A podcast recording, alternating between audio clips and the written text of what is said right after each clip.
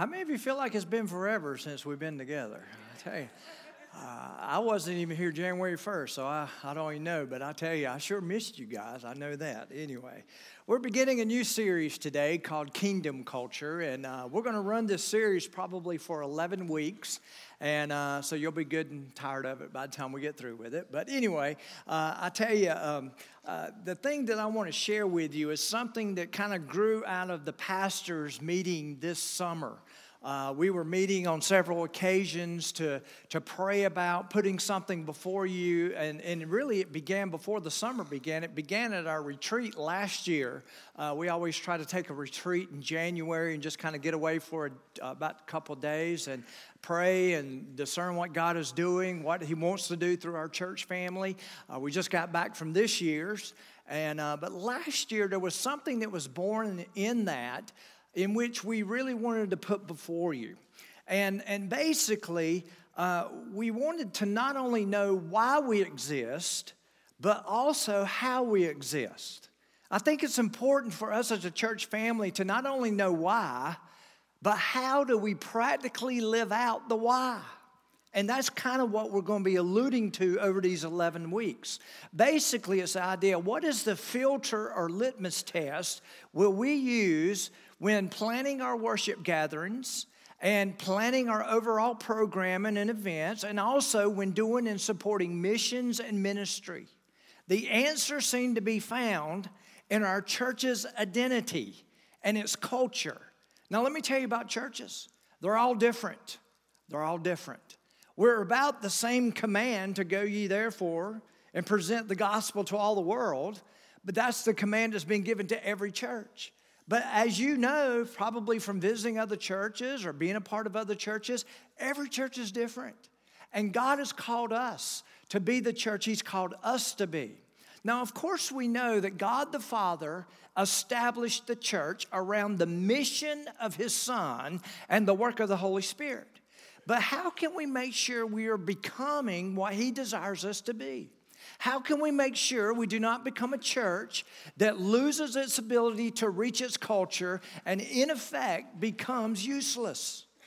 Now, I'm telling you, that's a dangerous place to be. We're called, listen, to engage our culture. How do we know that? Because Jesus said you're going to be the light and the salt of the earth. That, y'all, that has influence. That, that engages. Those two things engage what it comes up against. And that's what He's called us to. Now, let me say this about churches. Doctrinal statements are good. To me, they're necessary. To me, they keep us grounded in good theology. And I think every one of us would agree with that. We as a church family, we have a doctrinal statement. If you've never seen it, just go on the website. You'll find it there. But there's a doctrinal statement about what we believe about God's Word. Excuse me. Then there's that whole idea of mission statements. And they're good. They keep us moving towards the vision, towards the vision that God's called this particular church to be about. But there seemed to be something that we felt as pastors that was missing. And it was that whole idea of cultural statements that keep us interconnected. All three present us with good accountability. And so it's really that whole idea of not only why we exist, but how do we exist? How do we exist interconnected of one another to proclaim what we've been commanded to proclaim to the world? Now look at the series introduction, if you will, there on your outline. And I'm basically just going to read all this. There's no blanks to fill in because I want you to really get this. Because we are a collection of many people from various places, backgrounds, and stories, we believe culture making is essential for unifying our church family around a shared vision as we carry the message of Jesus to the world.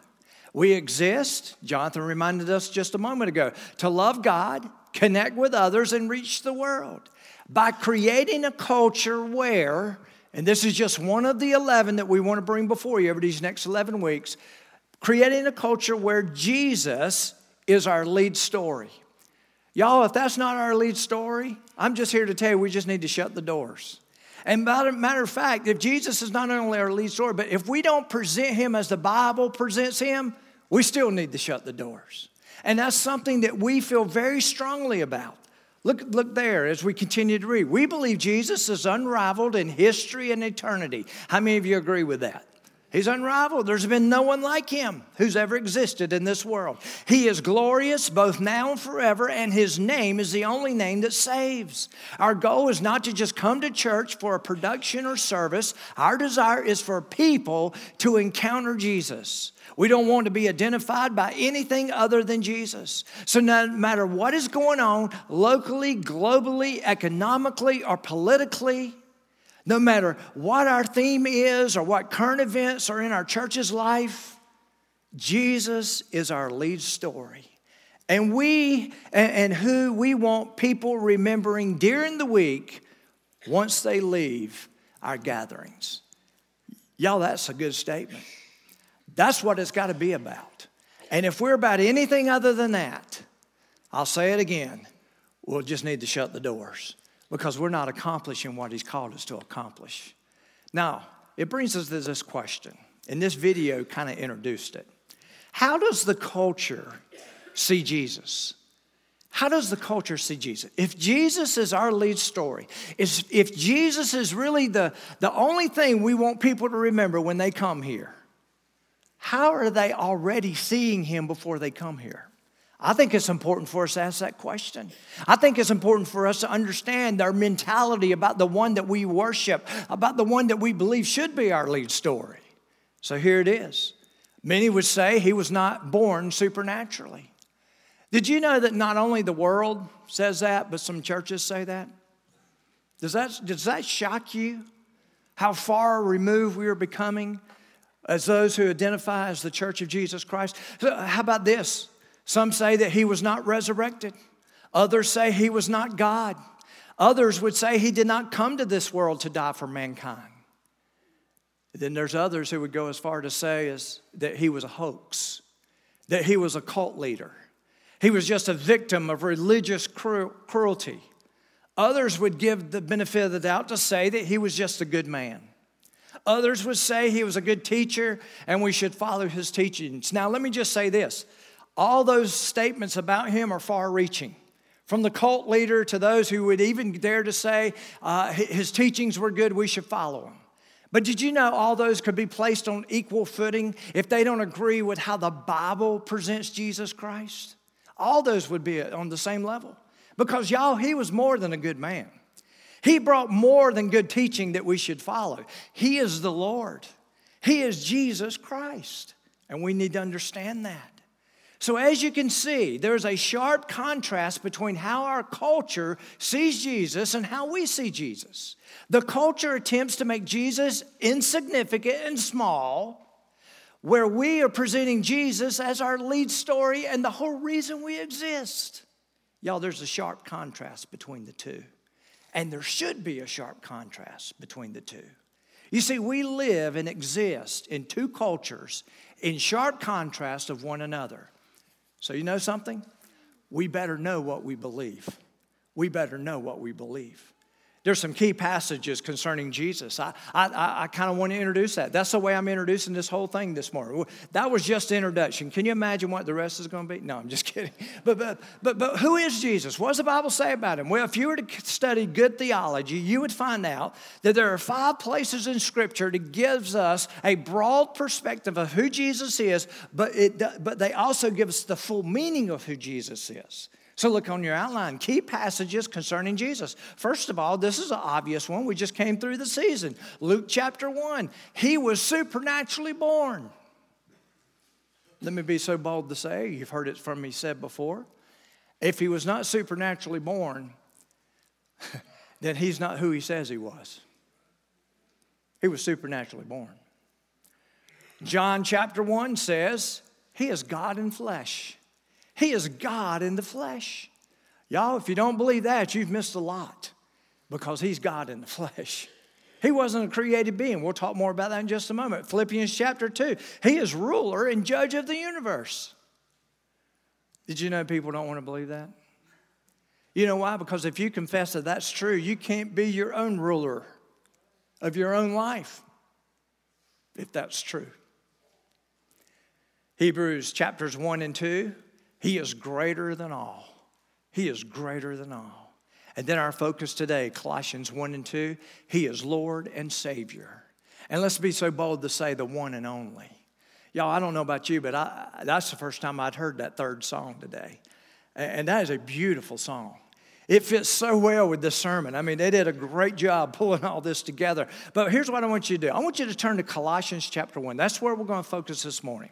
Now, as you turn, listen to this. Jesus is who the Bible says He is. He is one of a kind. He's the one and only.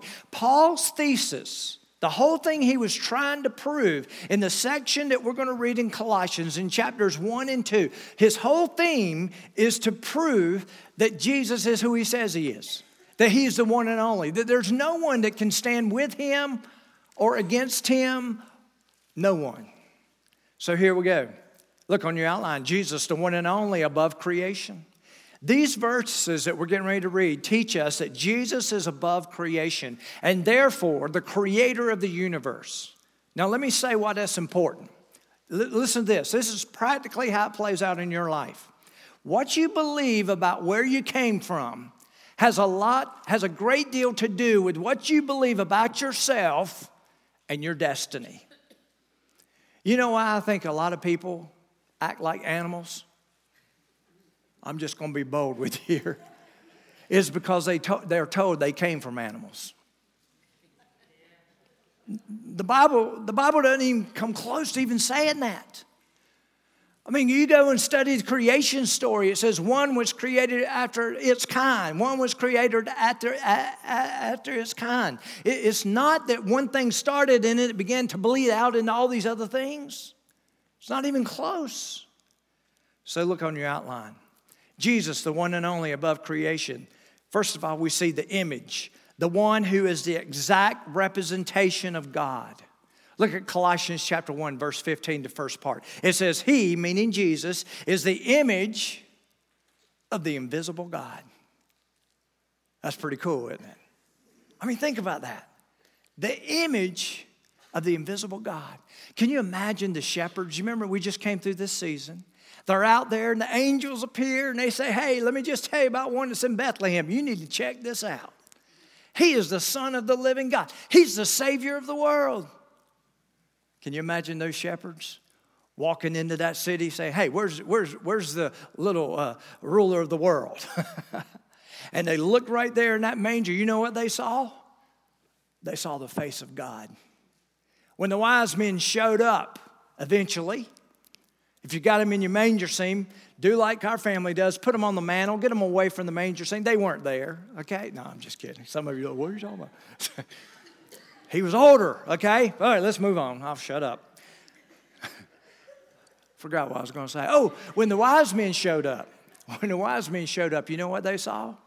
They saw that little two-year-old, probably the age of two. You, you know what they saw? They saw the face of God. They did. You know, when His disciples were called and they began to come one by one to Jesus, you know what they saw? They saw the face of God. When He hung on the cross, you know what they saw? They saw the face of God. Three days later when He showed up, this is an easy one, they saw the face of God. Jesus was the exact representation of God. So look at Hebrews chapter one here on the screen. God, who at various times and various ways spoke in time past to the fathers by the prophets, has in these days spoken to us by His Son, whom He has appointed heir of all things, and through whom also He made the world. Listen to this. Who being the brightness of His glory, okay, talking about God the Father, Jesus was the brightness of His glory and the express image of His person, of who He is. We were created, think of this, y'all. We were created in the image of God. Did you know the Bible says that? We were. And it just means a likeness. We were a likeness of it. However, what happened to us? Sin corrupted us. You know that, right? It corrupted us. We were created in the image or the likeness of God, while Jesus, listen, here's the difference, is the image of God. We were created in the likeness of that. Jesus is the image of God, the exact representation. The Greek word for image, for image is icon, where we get the word icon from. Same word. So, so let me give you some things that kind of help you understand this a little bit better. Look here on the screen. The one up there in the corner, what is that a representation of? Nike. That's right. Some of you might be wearing the shoes. I don't know. Over here on the right, what do you have over here? McDonald's. I'll give you a hint if you don't know. Uh, the food's not that healthy. Okay. All right. Uh, let's move on over here. You younger people, or some of you who are in the twenty-first century, what is that one? Facebook. There you go. How about the next one over here? Instagram. Some of you, I think, oh, I don't know. Next service, every one of them will know it, just to make you feel really good, okay? Now, now let me just say this. What are these? When we see that symbol, that check mark, okay, what do we automatically think of? Warehouse. Yeah, it's over there too. Nike. We think of Nike because this is a representation of the company Nike, okay? It's the same idea. These symbols represent a product. Here's how Jesus said it. Jesus represents the God of God the Father. Jesus said this, when you see me, you've seen the Father. Exact representation. It's even greater than what these symbols mean because he was the embodiment of it. You see, Jesus makes the invisible God visible. I want you to look over at Colossians two. Some of you may not even have to turn the page. Look at verse nine. For in him, that's Jesus, dwells all the fullness of the Godhead bodily. How many of you got your mind around that? He's a representation, listen, of God the Father, the work of the Holy Spirit, and himself. All that, when he walked the face of the earth, was wrapped up in flesh. That blows my mind. And then it says, and you, this is good, are complete in him. You're complete in him. How do you get in him? You come on his terms. You, you come to him as he is Lord and Savior. You come to him repenting of your sins and placing your faith in him. And when you do that, he is the embodiment of all that God is doing and all that God is working. You become a part of that process. That is your new identification. Your identification before was in your sin. Now your identification is, listen, in Jesus, who is the bodily Godhead. The whole Godhead rests in him. You're complete in him, who is the head of all principalities and power. Now, as we move through this sermon, I got to hurry. Great day, I got to hurry. But anyway, um, I want us to practice this, okay? Number one, our cultural values, okay? Number one, what we're trying to create is this. Jesus is our lead story, okay? So every time I say, so therefore, what? That's about as weak as weak can get. Yeah, Jesus is our lead story. Yeah. Do you go out and tell other people that, like that? Okay, here, here it is. So therefore, he everything rests in him. So therefore, Jesus. Thank you so much. All right, let's move on. Jesus, the one and only above creation. He's the firstborn, the one who is superior, and this is important, in position, in position. So look at Colossians chapter one. There's a second part of this verse that said this, says this. He's the firstborn over all creation. Now, something you need to understand. And, and the way that it helps you, how many of you realize that the Bible uh, interprets itself? Did you know that? You're over here, you're reading, and you're like, well, that's that that's kind of hard to get my mind around. Well, guess what? You can pull other verses in there to give context to, of what the whole Bible's trying to say, about what the whole Bible says about Jesus. And so you bring it all together. So what does this mean? Does it, this does not mean that Jesus is a created being himself. If you look at the context of that, what appears to be in verse fifteen, it says he's the firstborn over all creation. It almost implies that he was born. But look at the terminology, over all creation. That, that literally means he's outside of the process. So therefore, it means something of prominence. It, it means his position. Now, firstborn in biblical terminology means that Jesus is superior in position. So therefore, we're going to get better. I promise. It's going to get better. Here it is. Now, Jesus, the one and only above creation. He's the creator himself, the one who gives life meaning. He's the whole reason there's meaning. Again, what you believe about where you came from will have a great deal to do with what you believe about yourself and your destiny. So look at Colossians chapter one. Look at verse sixteen. It says, for by him, Jesus, all things were created. Who does that include? Includes all of us. We're there. That are in heaven, that are on earth, that would be us, visible and invisible, whether thrones or dominions or principalities or powers. All things were created through him, and this is big, for him. You know what that literally means, that it was created for him? It gives you the implication he's orchestrating something. He's moving something, okay? And that's where meaning comes from. That's where meaning comes from. It appears, now I love this, it appears the latest discoveries of science seem to be getting closer to where the Bible is. How many of you just love that? The Bible was written thousands of years ago. It's just standing here. Science is all over the place. It's moving away from the Scripture and what it represents. But you know what lately, you know what's lately happening? It's moving towards where the Bible says. You study it. There's more and more. Let me give you an example. Here it is. Scientists each year are finding out more and more about cell structure. Now they tell us that it is mathematically impossible, this is good, for human life to come into existence by randomness. What did the Bible say? two thousand, many thousands of years ago. They already, the Bible already knew that. So what's science doing? God's word stands forever. What's it doing? It's moving towards the truth. Okay? Here, here, here it is. So, so they're saying it can't be randomness. Now they say it must be rational design, which implies what? A being is orchestrating this. How many of you just get all giggly about it? I mean, it's just good stuff, isn't it? Okay, here it is. The design of the human body is determined by what is called the D N A. We've discussed this before.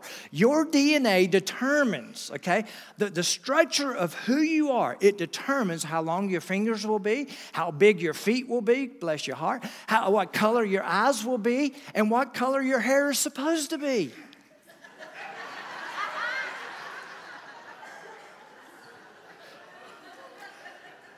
There's a caveat to that as I look around. To those who have hair. Oh, I'm sorry. I'm, I'm sorry. I'm, I'm developing spots back here, so I, I, I'll be with you soon, shortly. Okay, Psalms one thirty-nine fifteen proves this. Here it is. My frame was not hidden from you, God. You, you know what that literally means? I was on God's mind. That's not to lift you up. That's to make you feel like, wow, wow. Here it is. My frame was not hidden from you, oh God. When I was made in secret, when no one could see what was going on, you knew what was going on. When there was nothing outside there giving any indication that something was really going on, here, here's what it, here's what it says. You were skillfully, you skillfully wrought me, basically. Let, let me tell you what those words mean. Wrought means embroidery. It means... Here it is. This is where science is finally coming around. It means design. It means design. When you design something, there's a rational mind. There's something rational putting it in play.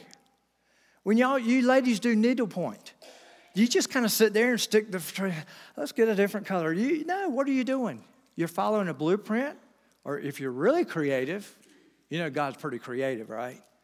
You can sit there and just kind of design it as you go. That's the same wording here. It's the same, same thought process. But it doesn't say just wrought. It says skillfully. And you know what that implies? Intentional purpose. Not randomness. Skillfully wrought. I was designed, listen, with intentional purpose. Intentional purpose. All of us are in that same boat. But who put it all together? The Creator. And as much as we want to sit around and say, oh, it was God the Father and all that, Colossians tells us it's really who? It was Jesus. It was Jesus. This means when you study the complexity of the human cell, listen, you are studying God's needlework. You are not a mistake. You are, you were created with purpose and for a purpose. Life has no purpose without Jesus. How many of you believe that? So therefore. Okay, that's about ten of you. Very good. Thank you. Here we go. Next, Jesus, the one and only above creation. He's the sustainer, the one who holds everything together. Colossians one seventeen says this, and Jesus is before all things, and in him all things consist. You get that? He's the one that holds it all together. This literally means that Jesus, listen, and be careful how you take this. Jesus is the energy of the universe. He's the energy of the universe. Now, I'm not talking Star Wars, not even close. I, I, I'm not talking pantheism, that the, the, the creation is God. That's not what I'm saying. But y'all, he's holding it all together. He's holding it all. One day in the future, listen, everything in the universe, listen, will pass away at his prompting. You, you don't believe me? Look here at this verse. Second Peter three ten, but the day of the Lord will come as a thief in the night, in which the heavens will pass away with a great noise, and the elements will melt with fer- fervent heat, both the earth and the works that are in it. What's going to happen? They're going to be burned up. He started the process. The Bible also says he's going to do what? He's going to finish the process, which implies what? There's a process in the middle. There's an intentional purpose in the middle. Guess who makes up the middle? We do. We do. With Jesus as the creator and sustainer, life has meaning, and history in the future is moving towards his purpose. So therefore, thank you, Willard. I appreciate that. All right. Next, Jesus, the one and only over the church. He is the head of the church. Colossians one eighteen says this, and he is the head of the body. Who's the body? The church. He's the head of it. When a church allows Jesus to be the head, that church is alive. When the church loses contact with the head, that's when it has its problems.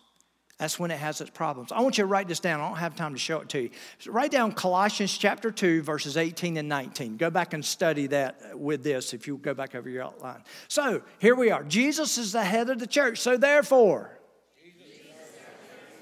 Okay, we're getting better. All right, he's the creator of the church. Colossians chapter one says, and he is the head of the body, the church. There it is. It's labeling it. Who is the beginning, the firstborn from the dead. Jesus created the church. Listen, he's prominent. He's a prominent figure in the church. So therefore,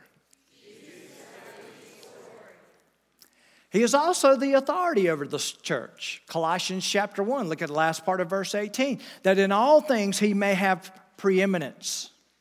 Preeminence. Listen, Jesus must be the authority and the brains in the church. He's got to be. He's got to be allowed to lead the church.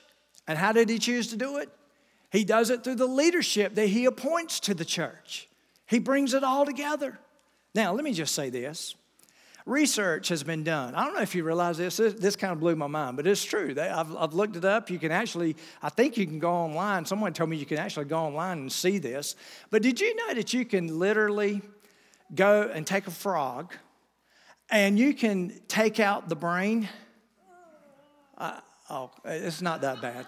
Take out the brain, sew it back up. Did you know that you can put the frog in water and you know what it will still do?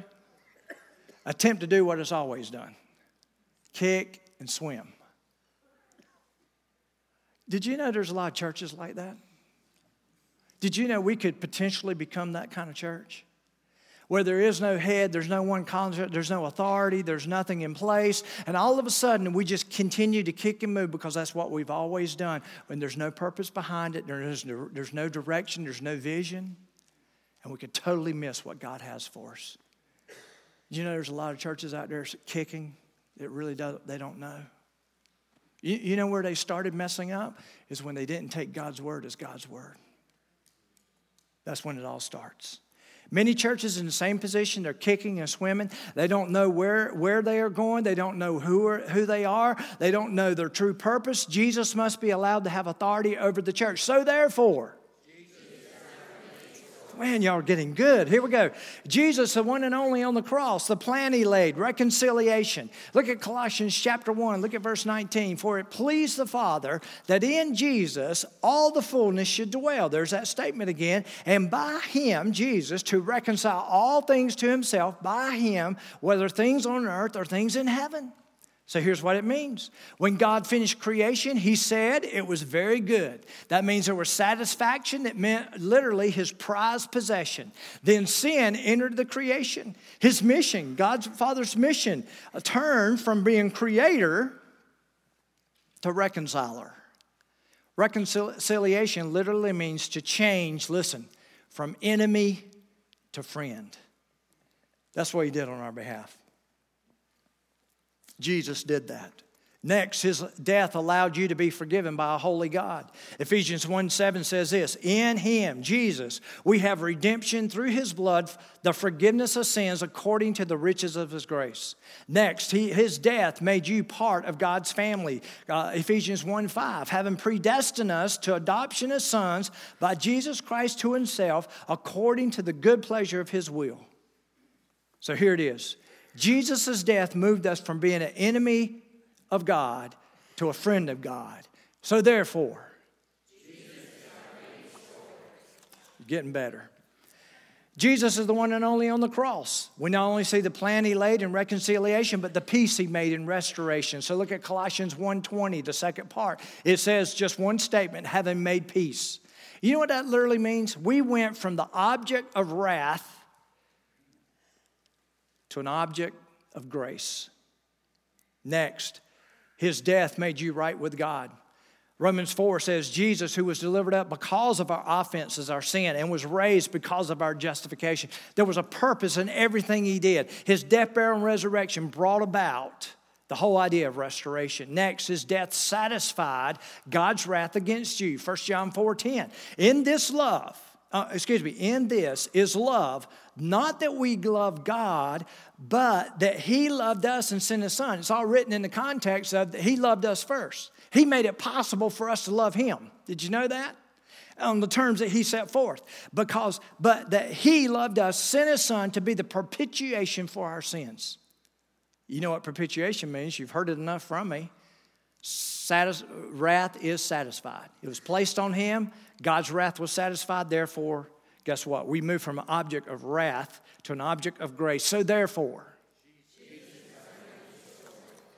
restoration comes by way of the price he paid, redemption. The price he paid, Colossians one, through the blood of the cross. From his sacrifice to our deliverance. I got to move quickly. Look here. He died in your place. Did you know that? How many of you are starting to understand now why we're putting at the very one, at number one, Jesus is our lead story? You getting it now? It's got to be. He died in your place. He, he was made sin for you. Look on your outline. He was made sin for you, Second Corinthians. For he, God made Jesus, who knew no sin, to be sin for us that we might become the righteousness of God in him. Next, he took on your sin in his body on the cross. Jesus, who, who himself bore our sin in his own body on the tree, the cross, that we, having died to sins, might live for righteousness, by whose stripes you were healed. Next, his death purchased your salvation. First Peter one, knowing that you, knowing that you were not redeemed with corruptible things like silver or gold, or from your aimless conduct received by traditions from your father. Do you know there's a lot of people out there that believe they can buy their way into heaven and buy their way into salvation? Do you know that? Do you know there's a lot of people that believe that they can just go by tradition and be that frog just kicking and swimming and doing everything that it used to do and continues to do with no life in it whatsoever, no direction, no purpose? Do you know there's people out there doing that? It's not with traditions, your aimless conduct received by the traditions from your fathers, but with the precious blood of Christ, as of the Lamb without blemish and without spot. Jesus' death purchased our salvation. So therefore, See, I thought it would really get good as we were moving through this. But anyway, it's getting better. Okay, application. Jesus is why the world exists, why the church was formed, and the only reason why we have salvation. Therefore, he is the one, he is the only one who deserves our praise and adoration. You do know that, right? During the week, you don't go somewhere else and sing songs to something else other than God, do you? We do here, though. We we sing to him. We we realize he's, he deserves our praise and adoration. Have you been made right with God through Jesus? Our lead story. Our lead story. I want to close with this. Acts chapter four says this. Paul is talking to the uh, to the people, and uh, uh, excuse me, Peter's talking to the people, and here's what he's saying. Listen to this. Let it be known to you all and to all the people of Israel that by the name of Jesus Christ of Nazareth, whom you crucified, the religious, whom God raised up from the dead, that means you couldn't keep him down. You may have killed him, but you couldn't keep him down. By him, Peter's saying, this man stands here today whole. I'm complete. I'm everything he desired me to be. I, I'm, I'm, I, I'm living for him. He is my joy. He's everything to me now. Then he goes on and says this, nor is there, nor is there salvation in any other, for there is no other name under heaven given among men by which we must be saved. Our only hope. So therefore, make it big. Jesus. Amen. I want to ask the ushers to come forward if they will. Let's pray. Father, we just come to you now. We just thank you so much for, we just thank you for Jesus. And Lord, I think so many times we lose sight of what it all means. And so many times we as a church, we, we could easily be sidetracked. We could easily be a church that just kind of functions and have no purpose and flounders around. And but Father, we're counting on you to, to allow your son to lead us. And Father, we pray that we would be lock, stock, and in tune with you. And not only in tune with you and what we feel that the Spirit's leading us to do, but Father, that we would never remove ourselves from the truth of your word. That we would always stand on your word. That nothing else matters but your word. Father, help us. Father, I pray if there's someone here today that doesn't know you, maybe they didn't realize all that Jesus did on their behalf by, by purchasing their salvation, that before they leave here today, they talk to myself or, or another pastor or someone about how they can understand, how they can know you as their Lord and Savior. Father, I pray you have your way. Lord, thank you for this offering. Pray that you'll use it as we continue to do what you called us to do to reach people with the message that we've heard here today. In Jesus' name, amen. All right, before they come and, and do some